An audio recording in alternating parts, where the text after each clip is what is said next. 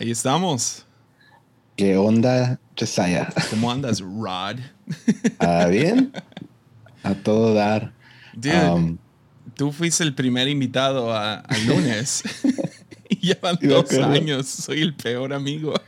no, me acuerdo que este Esteban me mandó un mensaje y lo me dice, hey, vamos a tener invitados y, y lo hizo ver como que iba a ser algo así muy, que vamos a empezar a meter gente y quién sabe qué tanto. Y lo le digo yo, ok, pero ¿de qué vamos a hablar?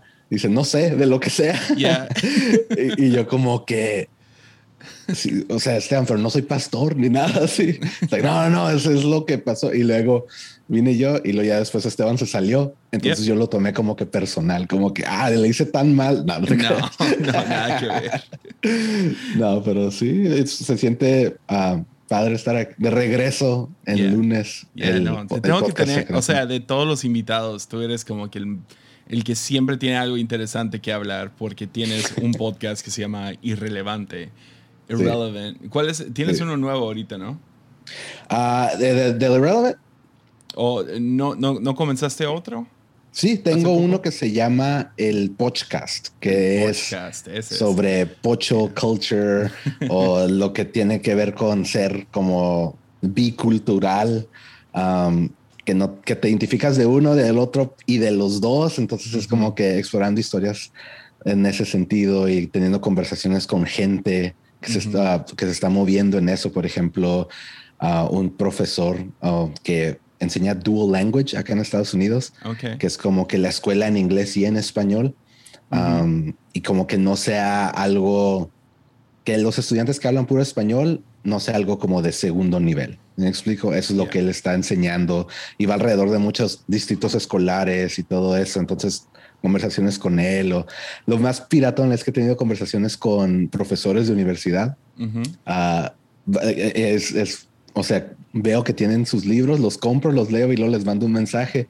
Y cada uno de los profesores me ha contestado y es, todos dicen, nadie quiere hablar con nosotros de nuestros libros. Entonces, claro, sí, te vamos a contestar y he tenido varias entrevistas con ellos y cosas así. Entonces, es, padre. O sea, sí es algo enorme allá. O sea, me acuerdo, mm. o sea, cada vez que voy a, ya sea San Diego o El Paso, mm o estas ciudades fronterizas, los, los mexicanos que viven ahí en Estados Unidos, sí. es una cultura no nomás muy establecida, pero enorme también.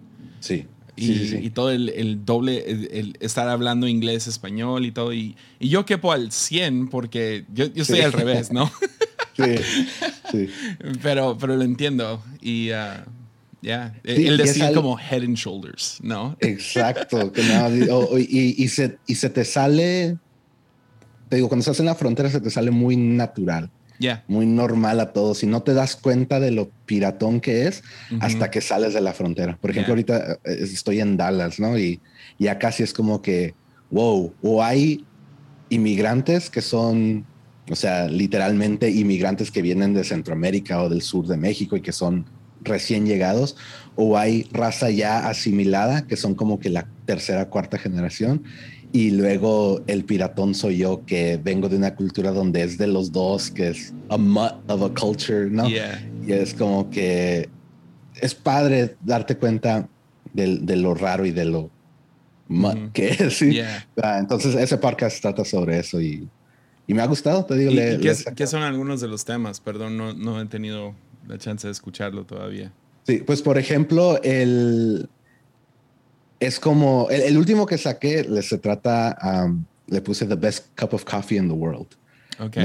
Y el, entonces el concepto es, a mí me gusta el café, creo que es algo ya muy, muy elder millennial, ¿no? Porque a los de Gen Z no les gusta el café, pero este, a mí me gusta mucho el café y en los, en los últimos años como que la cultura del café acá realmente la he Um, explorado, ¿no? Hablo de pour overs, V60, tengo espresso machine, todo ese rollo.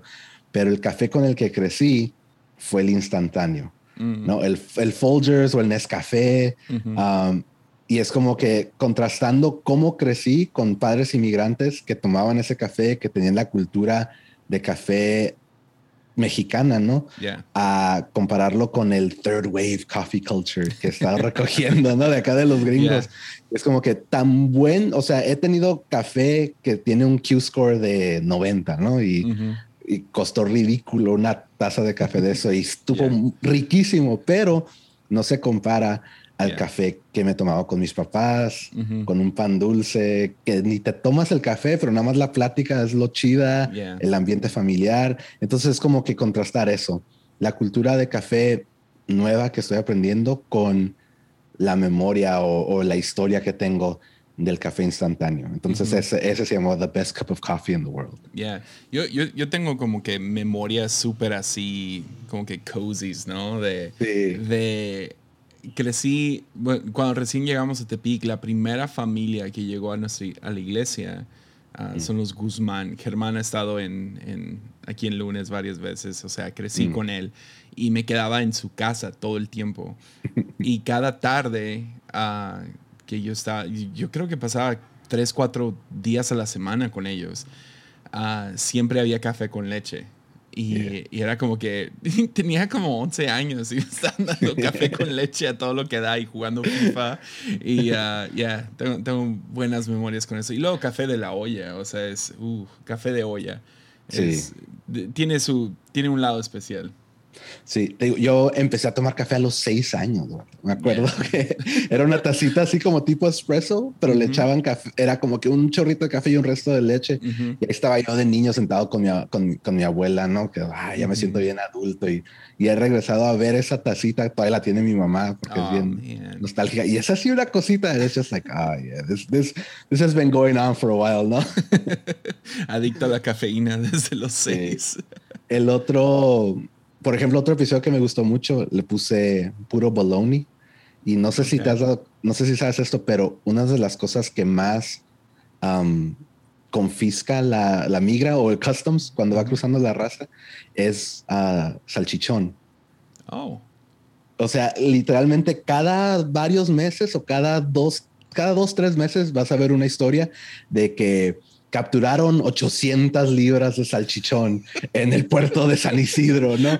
O 200 libras de salchichón en El Paso, algo así, porque la raza le gusta mucho cruzar el salchichón de, México, el food, y luego lo venden en los swap meets. Um, entonces hice eso y luego hay, un poema que escribió un, escritor que se llama um, Chacón, que es, un profesor en UTEP, y lo, se llama, el poema se llama Una comida bien chicana.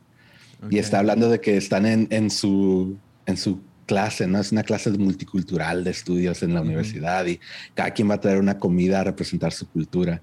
Entonces el, el estudiante coreano va a traer kimchi, el estudiante este, eh, eh, afroamericano va a traer grits o algo así, ¿no? Y luego al final el profesor le dice, ¿y tú qué vas a traer? Tú eres, eres, eres chicano, ¿qué vas a traer? Y lo dice, ah, no, no te preocupes, voy a traer algo bien chicano. I'm going to bring something. Y así dice, bien chicano. Y el día siguiente trae un lonche de salchichón, de bologna. y la masa como que, hey, si no lo vas a tomar en serio, pues ni para qué este, participas en esto, ¿no? Y la historia ah, termina en que nadie se comió el resto de la comida. El único que se terminó fueron los lonches de salchichón. Pues déjaselo, déjaselo a los mexas, ¿no? Que, Exacto. so that's, that's the gist of, of el podcast, como que explorando y hablando de, de ese show. Que oh, no, y debes de tener machín de contenido, ¿no? O sea, sí. lenguaje a, a comida, a, sí. o sea, hay, hay, cosas tan interesantes con, con ese con esa cultura como los chicos tacos en El Paso. sí.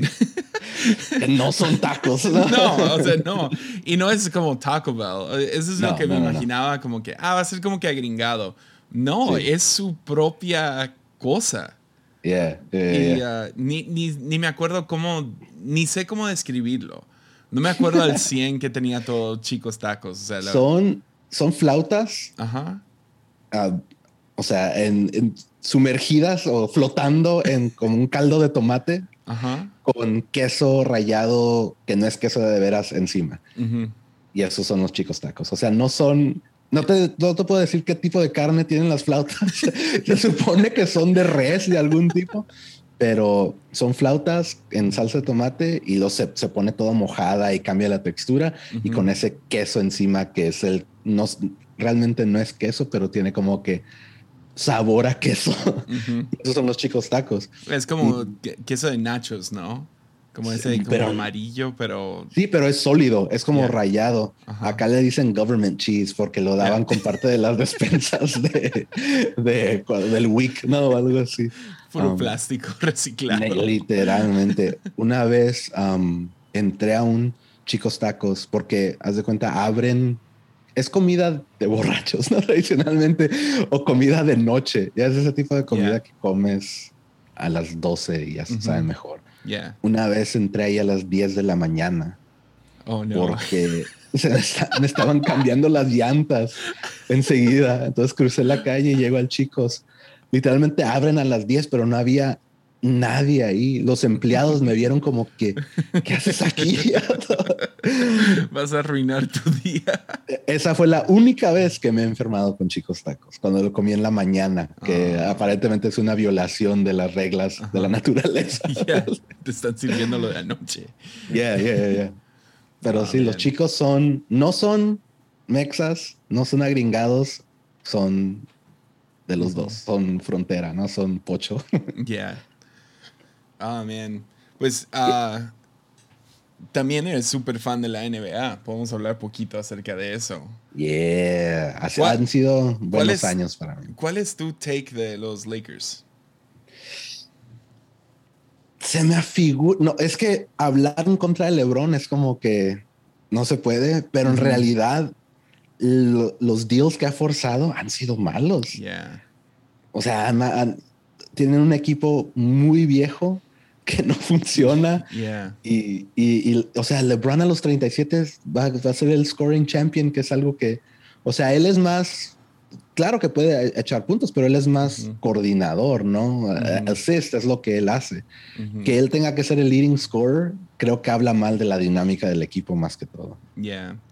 Y uh, hay un lado, o sea, de, de que alguien estaba hablando, creo que con Bill Simmons, Mm. Ah, tuvo un invitado y, el invitado así todavía con fe de los, tenía fe, fe de los Lakers y uh, pensando, no, es que si regresa Anthony Davis justo antes de los playoffs y hizo su caso y fue como, yeah, maybe. Uh, y mm. empezó a darle como que las estadísticas, pues no han jugado los tres juntos, mucho del peso ha caído sobre Russell Westbrook y no es la persona indicada para eso.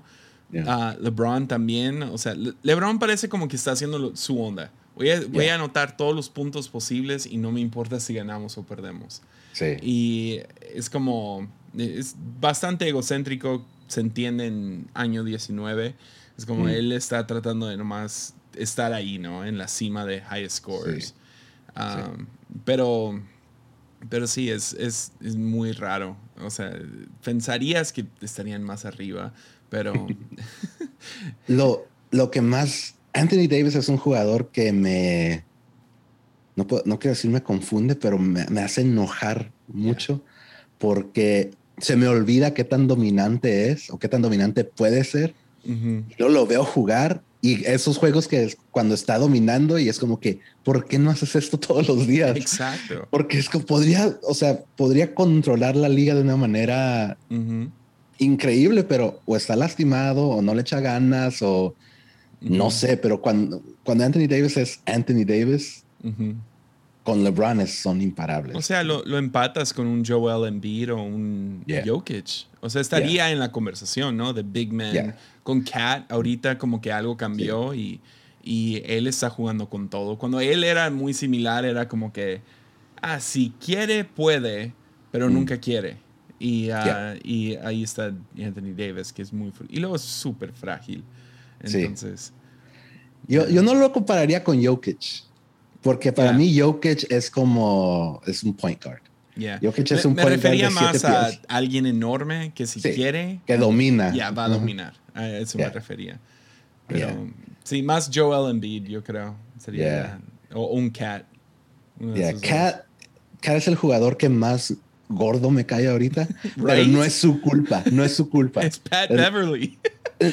ni él, es el, el, social media team de Minnesota, mm. porque siempre están poniendo the best shooting big man of all time. Como si Dirk no hubiera jugado. ¿no? O sea, Dirk fue el jugador más dominante, the most dominant big man shooter ever. O sea, echaba más puntos que Kobe y era de siete pies. Y estos y sé que lo hacen a propósito porque cada vez que hacen tweet eso, vas a los, a los replies y son un resto de Mavs fans. What about Dirk? What about Dirk? What about Dirk? Entonces ya saben cómo subir su engagement, pero cada vez que veo esos tweets es como que tengo que mutear esta cuenta. O porque alguien la hace, no, no es como si lo sigo, pero alguien lo hace retweet. Ajá. Y ya es como siendo de Dallas te han de llegar esos tweets, ¿no? Sí, sí, sí. no vas a poner Dirk en Twitter y me va a salir a mí. sería, sería muy divertido un playoff round de, de Dallas, de Dallas contra, contra, Minnesota, ahorita. Sí. Y no, sería la cosa más petty entre Luca y Pat Beverly. Eso es lo que me gusta. lo que me gusta de Luca es que es petty. O sea, se puede. El vato, si quiere, puede andar ahí tirando lodo y codazos y hacer caras y todo eso, que es algo que Dirk nunca hizo. Y a Luca, como que tiene eso de villano. Y se me hace que eso es lo que más necesita una. O sea, todas las grandes figuras modernas de la NBA tienen eso de villano que lo pueden prender, ¿no? LeBron tiene cuando hace el, su movimiento de las manos o cuando bota la pelota toda fuerte. Um, KD es un villano, puede ser un villano. Harden, Kyrie y Luca tiene eso también, que tiene como que nomás hazlo enojar. Cada vez que juega con los Clippers, el vato va a echar como 40 puntos porque los odia. Y le va a decir a cada uno de los vatos que lo defiende, you're too small. Yeah, yeah.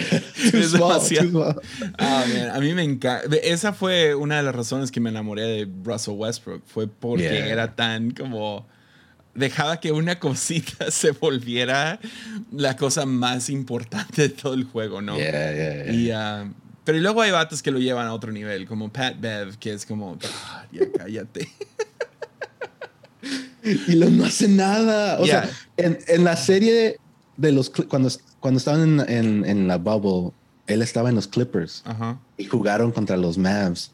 Literalmente en toda la serie el vato jugó como siete minutos porque he's too small. No pudo contra Luca y lo sacó, lo sacaron. Entonces, este vato como que no se, eh, se vende más bien de lo que juega.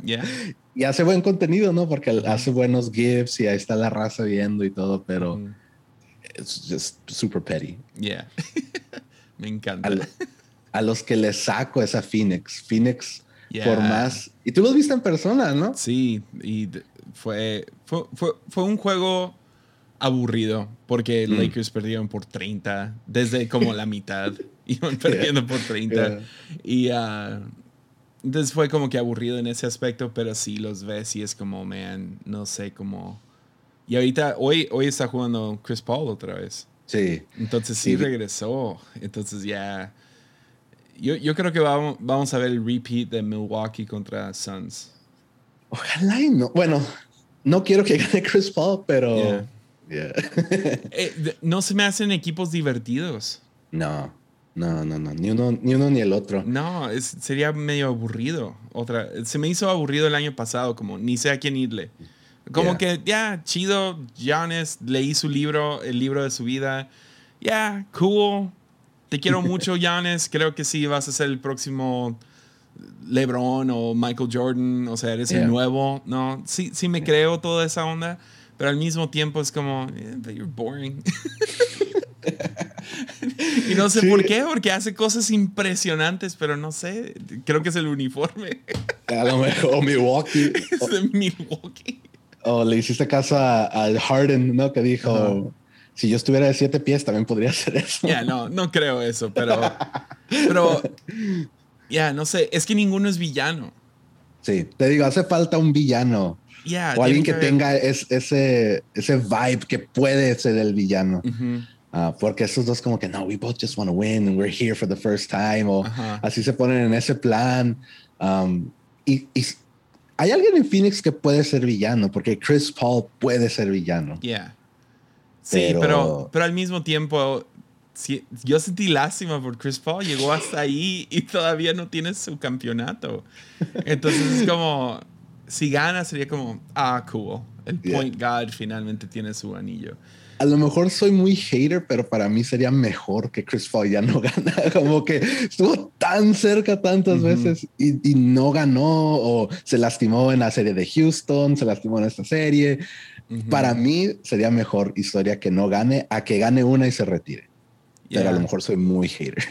Pero sí o no sería como que mucho mejor el final si alguien como, como The Mavs o Memphis, que, mm. que ahorita no están como que que ahí están y, como que está el potencial de que hagan algo, o sea, de que, wow, llegaron a las finales, ¿me entiendes? Sí, sí. contra como los Sixers.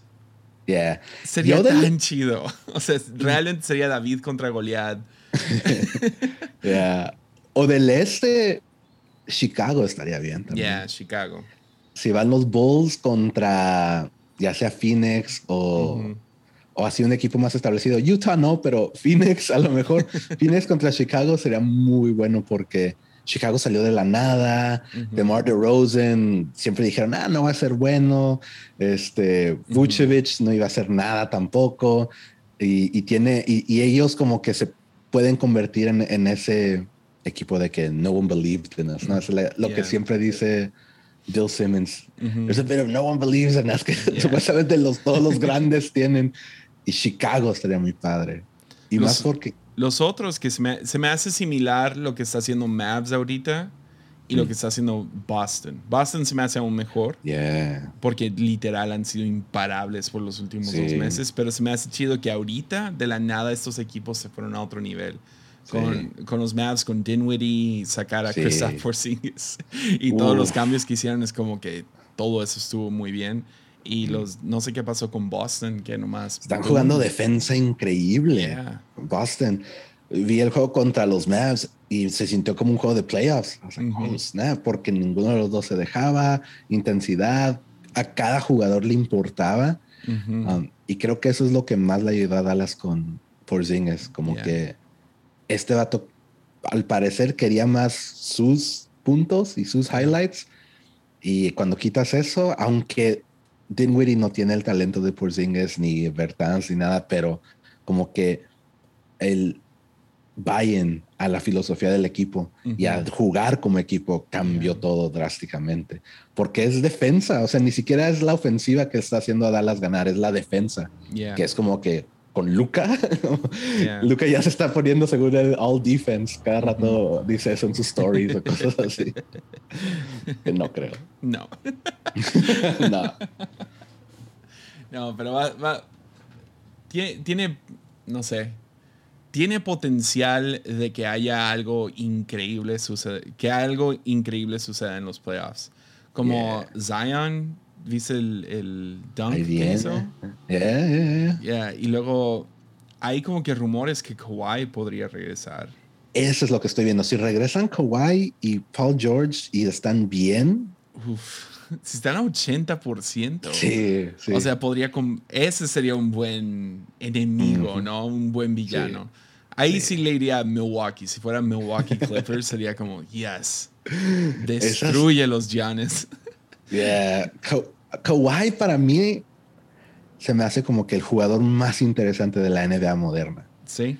Porque el vato no dice nada. Mm pero es buenísimo y hace movidas que son malas para los equipos. Por ejemplo, se salió de San Antonio, ¿no? Que quién se salía de San Antonio antes de Kawhi y luego a Toronto por un año y ganó. y él dijo, quiero ir, o sea, se salió de San Antonio porque su misión era ir a Los Ángeles. A cualquiera de los dos. Se forzó su salida, que cualquier equipo, cualquier jugador que forza su salida es como que villano, ¿no? Pero eso no le pasó a Kawhi. ¿Por qué? Mm. por, qué? O sea, y, es un vato que hasta el día de hoy es súper estrella y su defensa es lo que lo hace, o sea, como que especial. Ya, no sé. A mí, a mí me caía muy bien Kawhi en Toronto. Nomás llegó a mm. Clippers y ya no me cayó bien. o sea, no, no que él me cayera mal, pero no me gustaban los Clippers. Y sucedió más o menos lo mismo con los Nets cuando llegó Harden. Mm. Ahora que se fue Harden, es como que, yeah, come on, Nets. Sí, ya, eso está chido. Y ahora odio los Sixers. Yeah. He, odiado los Sixers por mucho tiempo, pero. Yo quería, yo realmente creía que Ben Simmons iba a ser algo especial. Porque cuando, o sea, yo decía, la defensa es increíble, lo único que le falta es shooting. Y eso es fácil, ¿no? Porque muchos jugadores han desarrollado shooting y muy pocos tienen la habilidad de Ben Simmons en poder cuidar desde point guards hasta centers, ¿no? Porque este vato juega contra Milwaukee y está bloqueando a Giannis. Juega contra Golden State y está bloqueando a Steph. Es como que ¿quién puede hacer eso? Nadie. Pero no sé, algo ahí falló. Y yo, era, yo, era, yo era fan de Ben Simmons por mucho tiempo. Y era como que mi jugador favorito de ver que no es de tu equipo y, por las cosas raras que hacía, porque te digo, era defensa, se movía muy inteligente, tenía pases muy padres, pero y wouldn't shoot y la estaba armando y era como que cómo puede tener esta deficiencia tan grande y seguir siendo un positivo a su equipo. Y ahí estoy viendo su plus minus en cada juego y todo. y luego de repente paró en like, what happened? Pero quién Ya, no sé. Pues se, se, amargó el vato, ¿no? O sea, ya no sé.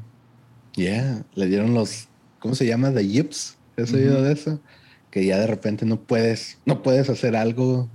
Y le ha pasado a muchos atletas, eh, pitchers, jugadores de golf. Es como que un fenómeno súper raro.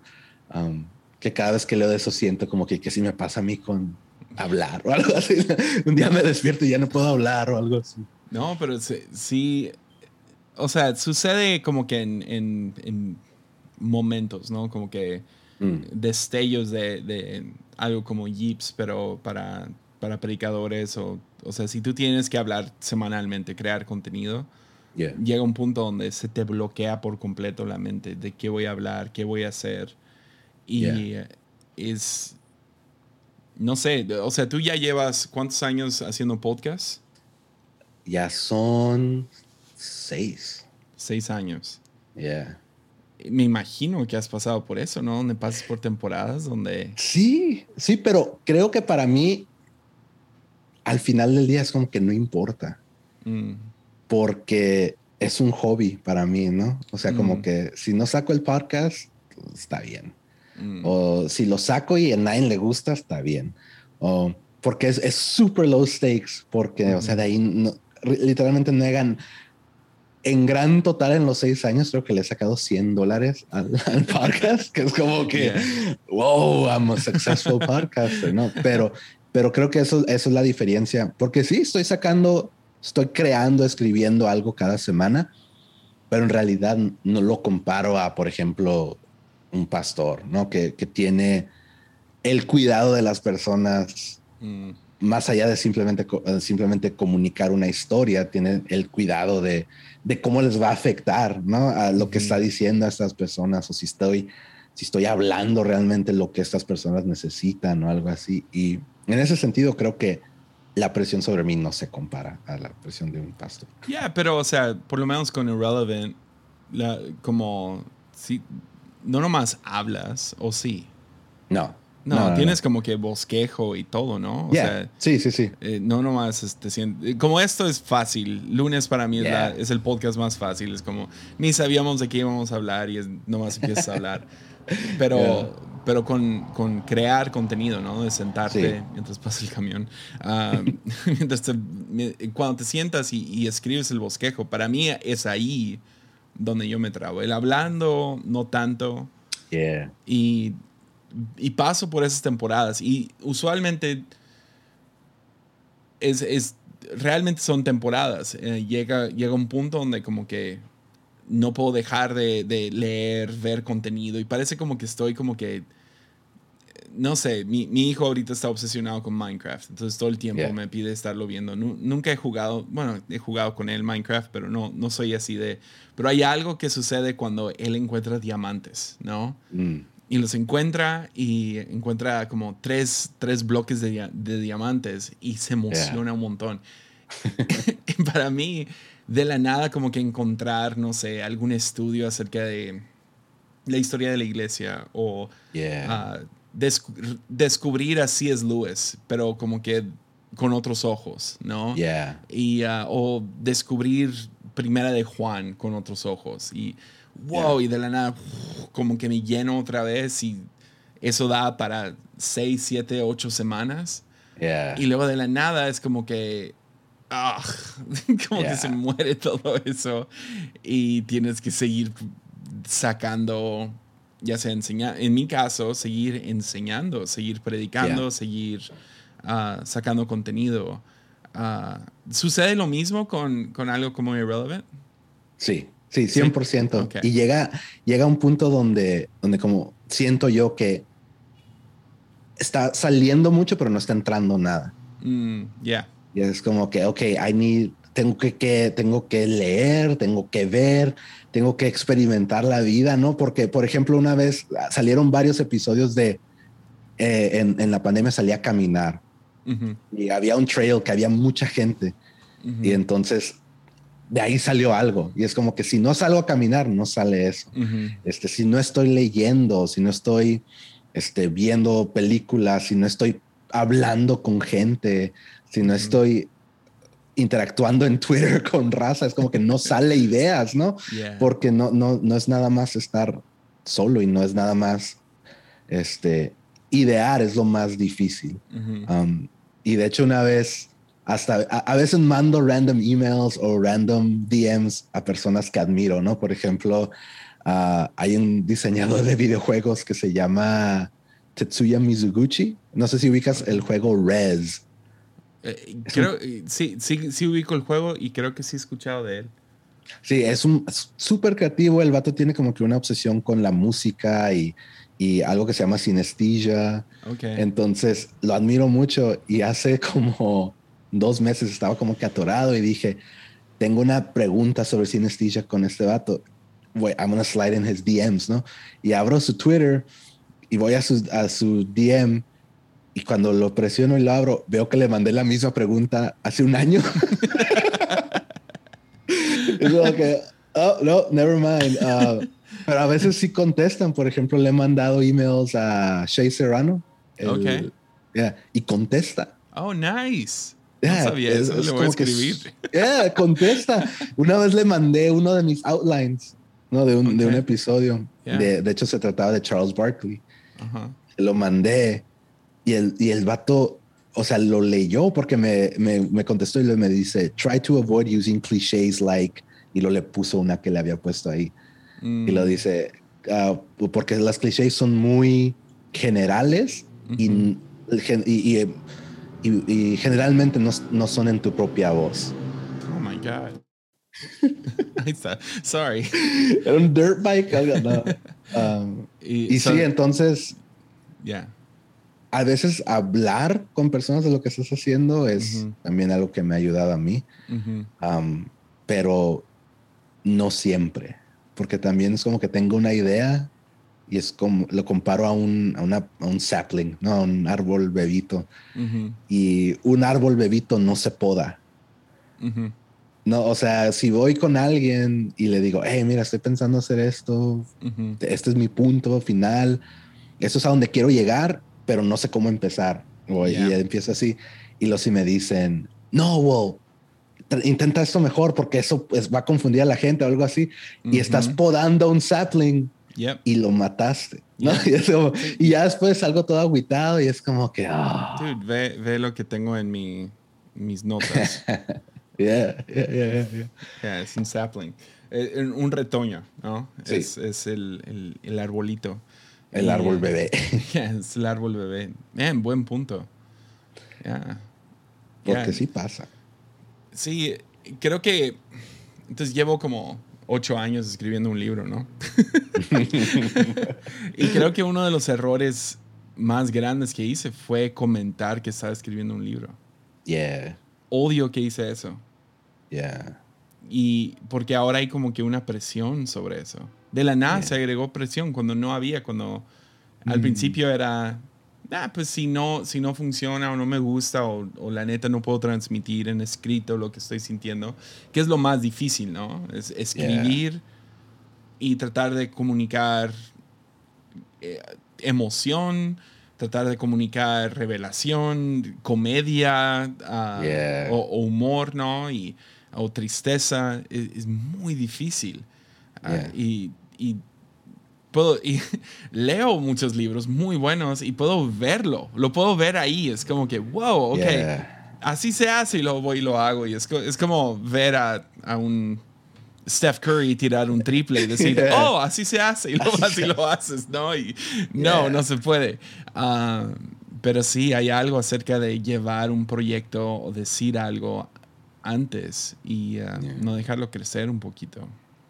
Yeah. Es como, eso, eso que dijiste me recuerda algo que dijo Ira Glass, el vato de This American Life.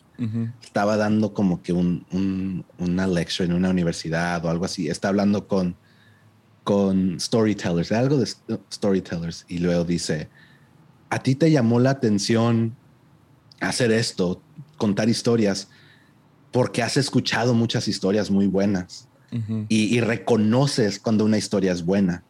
Entonces tú al reconocer eso dices, ah, yo puedo hacer eso, o así se hace. Pero llevas años escuchando buenas historias y no llevas nada escribiendo buenas historias. Entonces tú escribes tu, historia y ves ese gap entre lo que puede ser, porque has escuchado muchas buenas historias, y lo que creaste. Y la clave está en no desanimarte. Mm. Porque nada más toma hacerlo y hacerlo y hacerlo para que ese gap se haga más pequeño. Y eventualmente estás haciendo cosas que tú ya puedes reconocer que son buenas.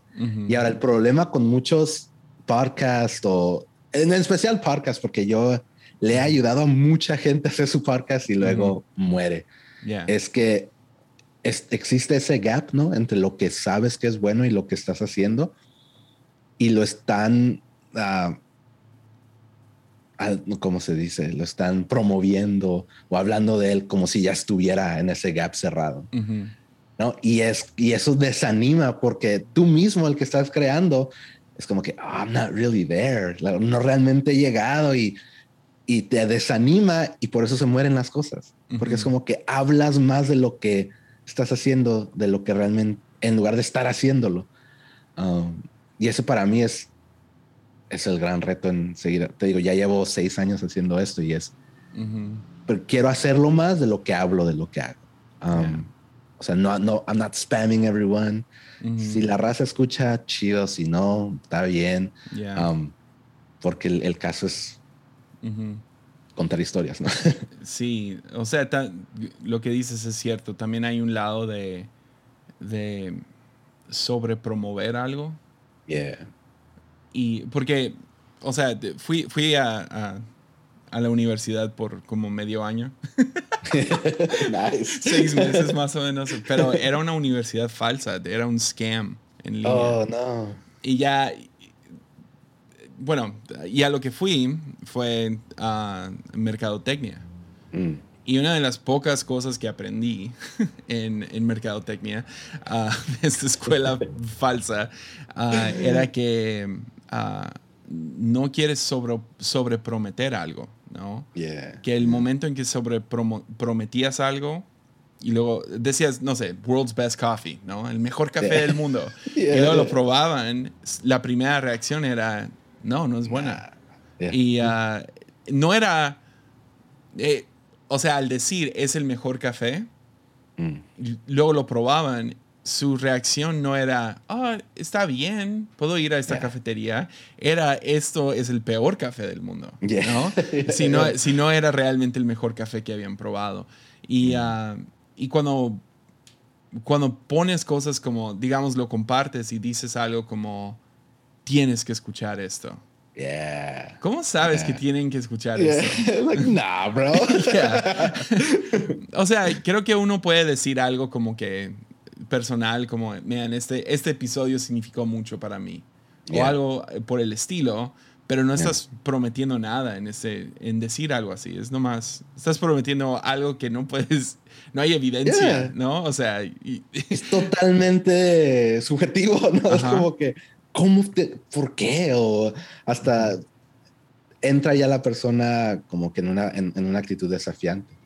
Ah, ahora, algo que, que a mí me, al principio lo miraba como que muy um, el gran reto de ser podcasting, uh, pero ahora lo veo como que lo más chida de ser podcasting es que en realidad tú publicas algo y se fue al void del internet, ¿no? Y ya. O sea, no es como Twitter que alguien te puede hacer reply inmediatamente o no es como Instagram que alguien te puede hacer like. No es no es como una predicación en persona que puedes ver en la cara a las personas. Es como que tú publicas algo y si alguien lo escucha, realmente no hay ninguna manera directa de que tú lo sepas.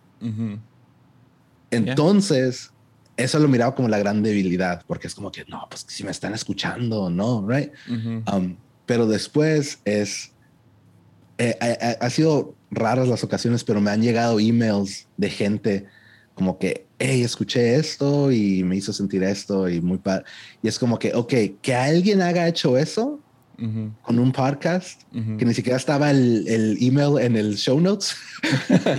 Es como que eso realmente impactó a alguien, ¿no? Y es como que la barrera de entrada para crear un podcast es muy, muy baja, pero la barrera para interactuar con el creador del podcast es súper alta. Y que alguien brinque esa barrera es como que, wow, hay impacte a esta persona, ¿no? Y es, te digo, seis años ha pasado menos de una vez por año, pero es como que, wow, that's cool.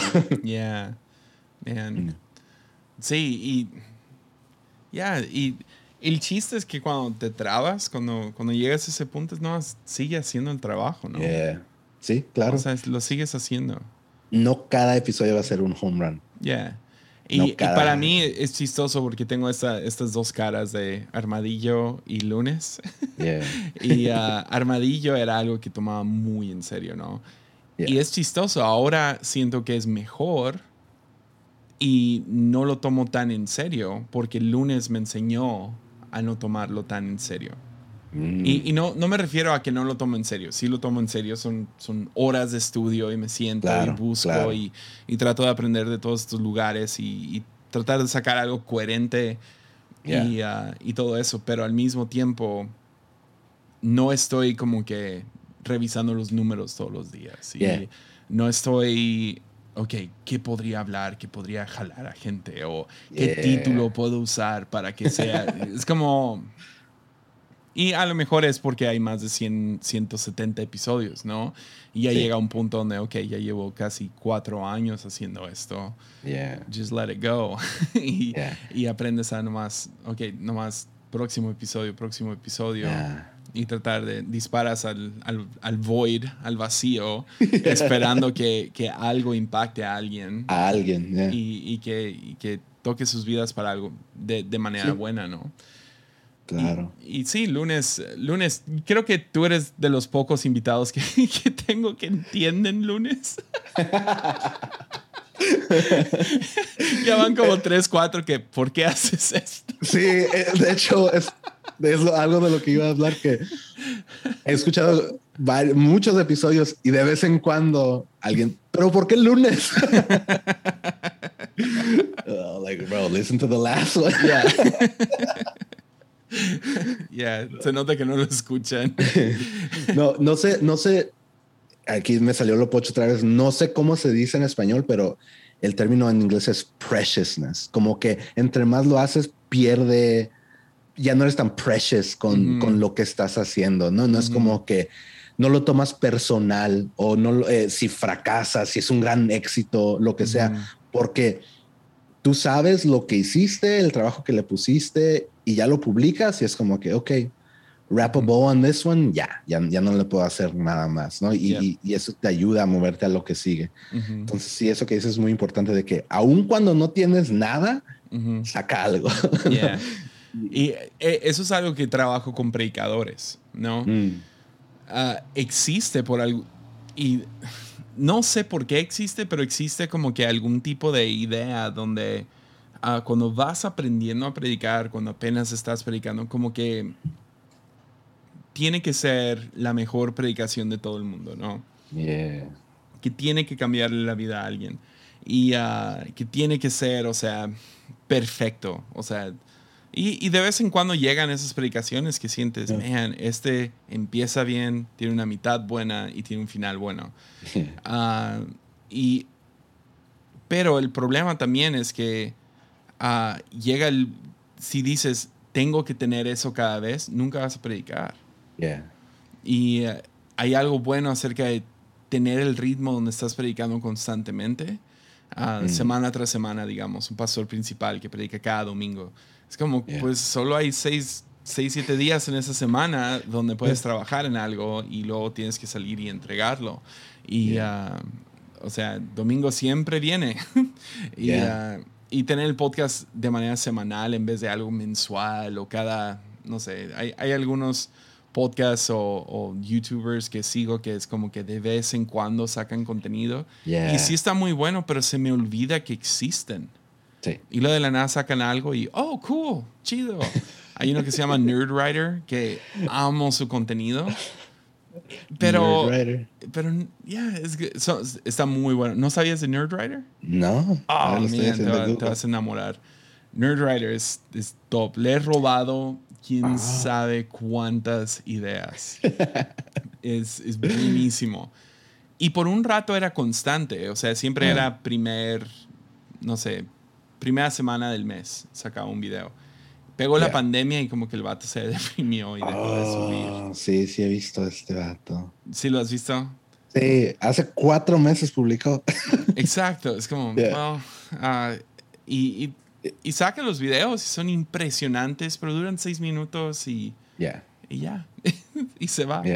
Uh, every, every frame of painting, me imagino que. Oh, ese canal estaba increíble. y lo dejaron de, de hacer. Ya, ya lo dejó de hacer.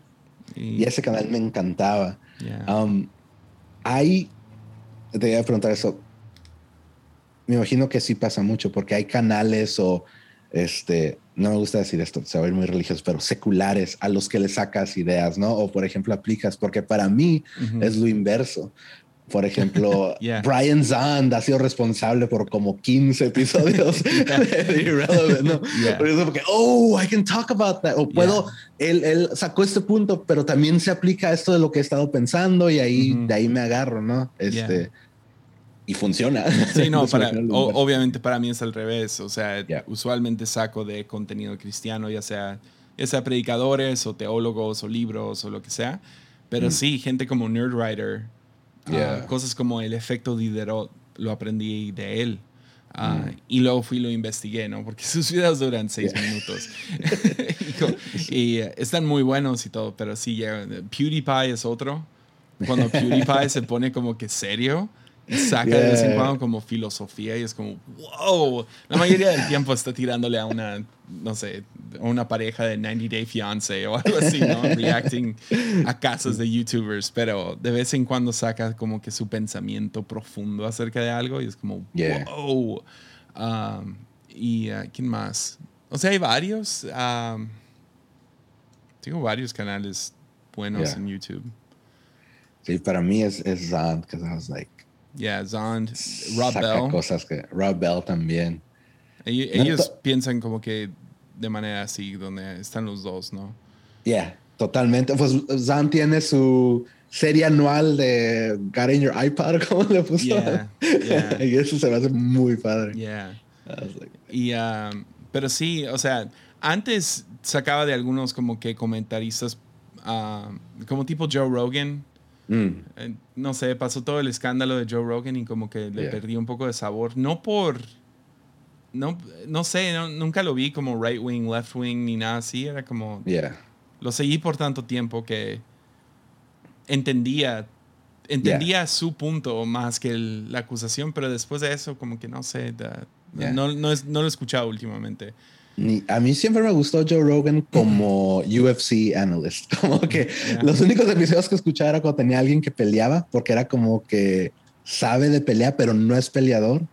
Ah, pero para mí el, el vato que es así como que mucha gente piensa que es right wing o lo que sea, o, siempre es contestarle es Bill Burr. No sé si has ah, su sí. Oh, man, yeah. Y Bill Burr saca dos podcasts por semana y está hablando solo. Yeah. Solo, totalmente solo. Y es chistoso. sí. Yeah. Y emocional y cuenta me historias. que hace esto! zip. y es como que solo hace una hora cada lunes, solito. Y es como que, ¿cómo le haces? Eh, y mucha gente es como, ah, he's sexist, he's right. No, he's a comedian. no, he's not. Yeah, he's a comedian. Entonces creo que muchos de los Rogan caen en eso, pero también hay veces que el vato como que se cree sus propias teorías más de lo que, más de lo que debería. Y por eso me gusta cuando va Bill Burr, que es un comediante con Rogan. La última vez nomás lo estaba insultando. Como que, you were scared you got COVID. You're sitting on a fridge full of elk meat. Cosas así.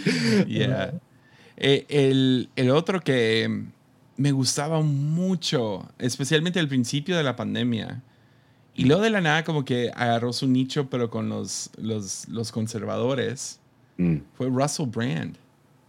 No he escuchado nada de él. Sé que sus, cosas de hace un año, me gustaba mucho como, como que estaba, no, no era como, era tipo predicador, Mm. Quieres jugar esa línea entre dos partidos políticos.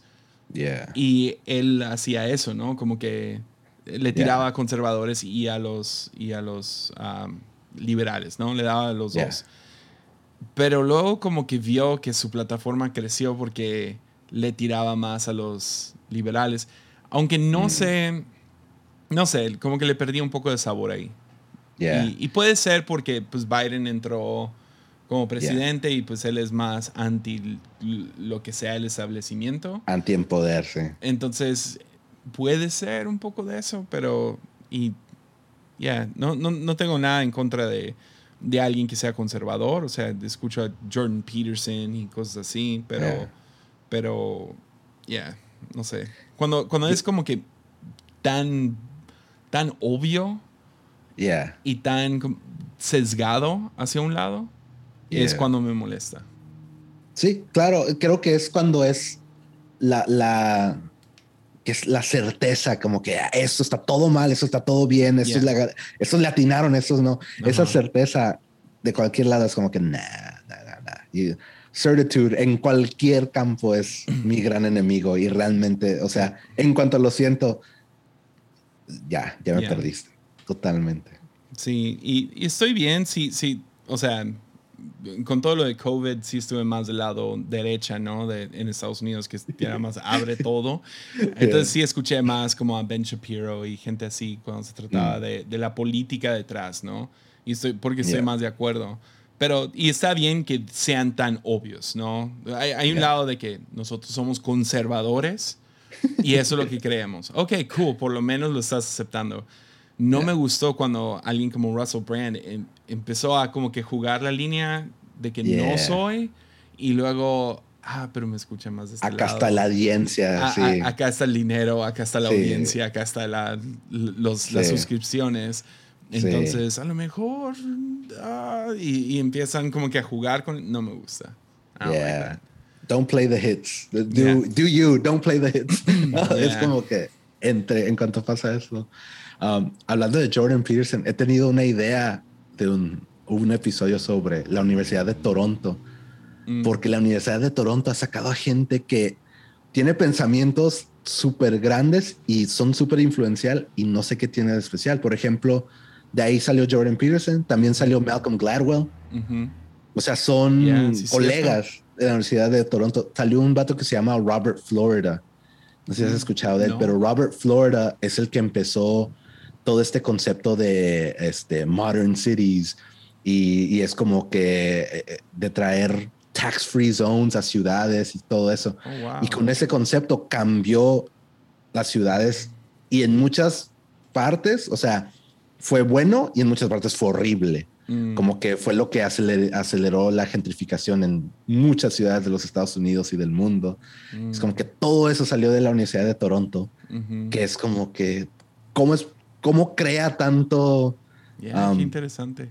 de los dos lados, ¿no? De todos lados está pasando y como la idea más chistosa que ha sacado Malcolm Gladwell. No sé si escuchaste ese episodio de Bill Simmons cuando estaba diciendo que los mejores jugadores del básquetbol del mundo son nigerianos. Ay, y luego, que me acuerdo, pero, pero acuérdame. y luego, este, entonces le dice, ok, ¿cómo le hacemos? Bueno, y lo dice este ok, entonces estas son las reglas. Ellos pueden ser nigerianos, sus papás pueden ser nigerianos, o en algún punto pueden haber tenido contacto con la cultura nigeriana. Y los como que, ok, how? Ok, ahí te va. El primer draft, ¿no? El primer selector es como que Clay. Como que Clay no es nigeriano. Ah, su papá es de Barbados. Y en Barbados hay una gran población nigeriana. Es como que no, dude, come on. y luego después sale, y luego al final termina. Su point guard del equipo del nigeriano es um, Steve Nash. What? Porque nació en Sudáfrica. Y es como que Sudáfrica está más lejos de Nigeria que Nueva York a Los Ángeles.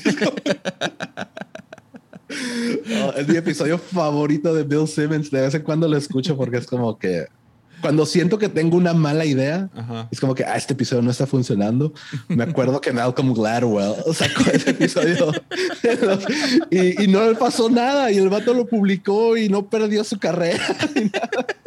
Nadie quitó sus libros de las tiendas y nada. La peor idea que he escuchado. Oh, man. Pero sí, estoy, estoy tratando de ver es que me salen puros como youtubers como Mr. Beast y los que mi hijo sigue, porque son los que publican más. No sabía de Mr. Beast hasta que. de Beast Burger hasta que lo oí en, en lunes. Oh, man, ¿ya lo pediste? No, hay un Beast Burger aquí como a cinco minutos. Oh, y hay como, hay como mil Beast Burgers en el mundo. Yeah. I was like, what? Abrieron el primer día con 1200 restaurantes. That's insane. Yeah. Y está sus papas, dude. Yeah. Eh, a, mí me gustó mucho. Uh, nomás lo probé porque mm. nomás le, le, pedí a él porque había cena para, para los adultos, ¿no? Sí. Y había, comida real. le di a él la chatarra y, yo comí bien.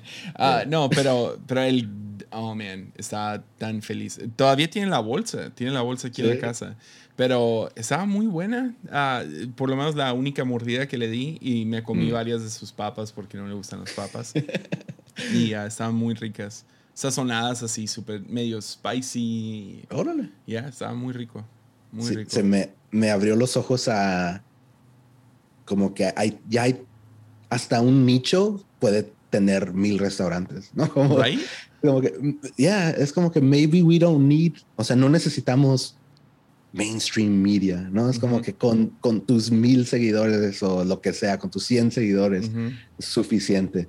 Porque hay, hay todos estos nichos que, por ejemplo, yo ni idea, y aquí tengo unos cinco minutos, ¿no? Y esto tienen mil dos. Uh, mil doscientos en el primer día, quién sabe cuántos Exacto, es como que. Y eso es un nicho, no, no es mainstream, pero es, es increíble. O sea, el Internet realmente ha cambiado lo que consideramos la fama o la notoriedad, ¿no? Porque en TikTok también. ¿Has visto los videos de Mr. Beast? No, te digo, no había escuchado de él nunca. Hasta ah, tú, hasta el podcast con, con Sawyer, que está bien emocionado. Entonces yo hice Google Beast Burger y aquí tengo unos cinco minutos. Yeah. Like, What the heck? Dude, sus videos, tiene uno de Squid Game. Ok. Donde hace Squid Game en vida real. Eso como que le dio un punch enorme. Pero el vato se hizo muy famoso porque él fue el del, el del trend donde iban con gente de la calle y les daban como que 5 mil dólares, ¿no? y, lo oh, grababan a lo lejos. Y siempre se me decía como que, ah, pues lo están grabando. O sea, como... sí, como que, que tu mano derecha no sepa. Exacto. O sea, me puse así, ¿no? Pero eh, me gustó, ya que lo escuché hablar acerca de eso, su explicación mm. fue no puedo seguir dando 5 mil dólares a, una persona en la calle si no lo grabo y lo publico y gano más dinero. Y, le creo cuando habla acerca de da y da y da y da. Es, impresionantemente generoso. Y me gusta que mi hijo lo esté viendo porque mi hijo ve esos videos y en vez de decir quiero unos tenis caros o quiero un nuevo videojuego, literal llega con ideas con cómo bendecir a sus amigos. Oh, wow. Y ahora mi hijo no lo va a hacer para un video. Yeah. ¿Sí me entiendes? Entonces, aún nomás ver algo así y ver las reacciones genuinas de gente cuando llega, no sé, ah, llega como a un Walmart y a los diferentes empleados del Walmart llega y dice, ok, ¿quieres la llave o quieres 5 mil dólares? Y todo lo hace así, ¿no? Muy grande. Sí, ¿Quieres una llave o quieres 5 mil dólares? ¿Qué lleva? Y luego, no, que escogen la llave. ¡Yeah! Se ganó un Tesla, ¿verdad? es como awesome. Y da regalos, o sea, a ese nivel. Y luego hacen como que cosas muy, muy chidas. Está muy entretenido y está en español, entonces. O sea, funciona, lo, lo doblan. El auto translate, ¿no? Sí. Oh, lo doblan. Lo doblan. Entonces, tienen toda una compañía aquí en, en México donde contratan a los actores de como Goku y todo eso. El, Dragon Ball. de los de Dragon Ball y los de los Simpsons. Para traducirlo. Entonces, son voces familiares y todo. Está muy chido. Está muy, muy chido. Órale. No, sí, te, tengo que hacerlo checar. El canal después de las burgers, porque quiero las burgers. y, cada vez, eso del doblaje está chida porque cada vez que oigo la voz de Goku, es como que Goku. En cualquier comercial mexa o algo así, es como que Goku. Y, miro Dragon Ball en inglés y nada. No, yeah. Doesn't hit. It doesn't no, hit Doesn't hit. No. Para nada. Igual con los Simpson. Yo me, ¿En serio? Yo, yo veía los Simpson en español. Ok. Y luego cuando lo vi en inglés no, no se me hizo tan chistoso. Ahora, ahora puedo como que los dos, ah, ya, ya estoy más familiarizado con la voz de Homero y lo que sea, pero me enamoré de los Simpsons en español. Es que sí lo, sí lo localizaron muy bien. Muy bien. Muy, muy bien. Es como la localización de Shrek. Shrek en español mexicano está muy buena. No es como que un cheap dub. Um, y los Simpson también, porque tenían chistes, o sea, locales, usaban palabras mexicanas, no era como que nunca dijeron cuál es lo que dicen siempre para lunch, para sándwiches en los. Es como que nadie dice eso. Ya. Empanedados o algo así. Yo nunca he oído a alguien decir empanedados. y los Simpson nunca hicieron eso. Y entonces, en ese sentido, sí entiendo por qué uh, pegó mejor. Ya, mi, mi, hijo ya, pues ya sabe leer. Y el mm. otro día estoy viendo algo con y tiene subtítulos en español y, uh, y dicen la palabra de la F en inglés, ¿no? Oh. Y, y, mi hijo cada vez que lo escucha es como, uh, that's the F word. No, está muy... Y el otro día lo, lo tradujeron a mierda. y mi hijo voltea y me dice, papi, llámese la palabra de la F en español. Y yo, ¿cómo? ¿Quién te lo dijo? Yo pensaba que iba a sacar la de... Ya. Y, uh, yo, pues no hay como que una traducción buena, ¿no? Directa. No, no hay. Y ya le digo, ¿y cuál es? Y me dice, mierda. ya, es, fue un buen momento y le sí, no digas esa palabra. Yo le he dicho que se quede así, ¿no? oh. Estuvo buena. Yeah. Pues llevamos una hora, dang. Oh, snap. espero que gente aguantó la conversación de básquet. Ojalá, ojalá de aquí que sea este lunes el que anime a gente a sacar su podcast. Yeah. Siempre guardo el básquet al final porque sé que lunes ya es nicho y luego tienes un nicho dentro del nicho. Acá comenzamos con el básquet. Eh, aquí pon uh, a ver, a los que le hicieron, uh, mándenle, un, un tweet, les doy Madden. No, no se crean. El nuevo FIFA. No, no se crean. ¿Cómo, estás en Twitter? Porque eres un ah, buen follow. Rod y luego guion bajo Nunes con Z. Nunes. Yeah. La ñ no existe en Twitter, al parecer, pero sí, ahí estamos. Ahí sigan a Rod y uh, ya, síganlo, sus podcasts, si hablan inglés, ahí están sus, sus podcasts en inglés. El podcast es, en inglés, ¿no? Me imagino. Es, en, es, es pocho, a veces hay segmentos totalmente en español, ahí hablo entre los dos, entonces ahí está, pero sí, si hablan inglés, síganlo. Pero es un buen follow en, en, Twitter y Twitter ya traduce también, entonces cuando tuiteas en ah. inglés, ya pueden clicarle no traducir. no voy a tuitear mierda. Oye, uh, Wordle, ¿te gusta Wordle? ¿Te metiste paré a Wordle? De, paré de jugarlo como que el, grupo de tengo un grupo de amigos que somos amigos desde la prepa y lo estábamos jugando así como desde antes de Navidad todos los días. Y luego llegó un punto donde fue una palabra bien chafota y ya como que todos resignamos a Wordle. Pero no, no lo he jugado. ¿Sabes cuál he estado jugando y me enoja un buen cada vez? Se llama Worldle. Worldle. Es como de país. Es de, te dan la silueta de un país. Ah. Y tienes que adivinarle y te dan cinco, cinco veces y te apuntan con kilometraje que tan lejos estás. Pero de la nada sacan una isla así desconocida en medio de como... oh Mira el que me salió ahorita. A ver. ¿Sí se ve? No. no. A ver, lo voy a poner. La gran Tenochtitlán. ¿Neta es ese? A mí me salió. ¡Qué No, sí me gustó más este que Wordle. No. hay veces que enoja un buen, ¿no? Sale como que un punto. Es como, mm. ¿cómo le voy a adivinar? Y tienes que, como, y luego los países africanos son ah, dificilísimos. Porque trato de no hacer trampa, ¿no? De ir a Google y Google Earth y como que buscar. Ah, pero sí. Yo soy más de. Eso es algo de lo más nerdy mío, pero a mí me encantan las banderas de los países.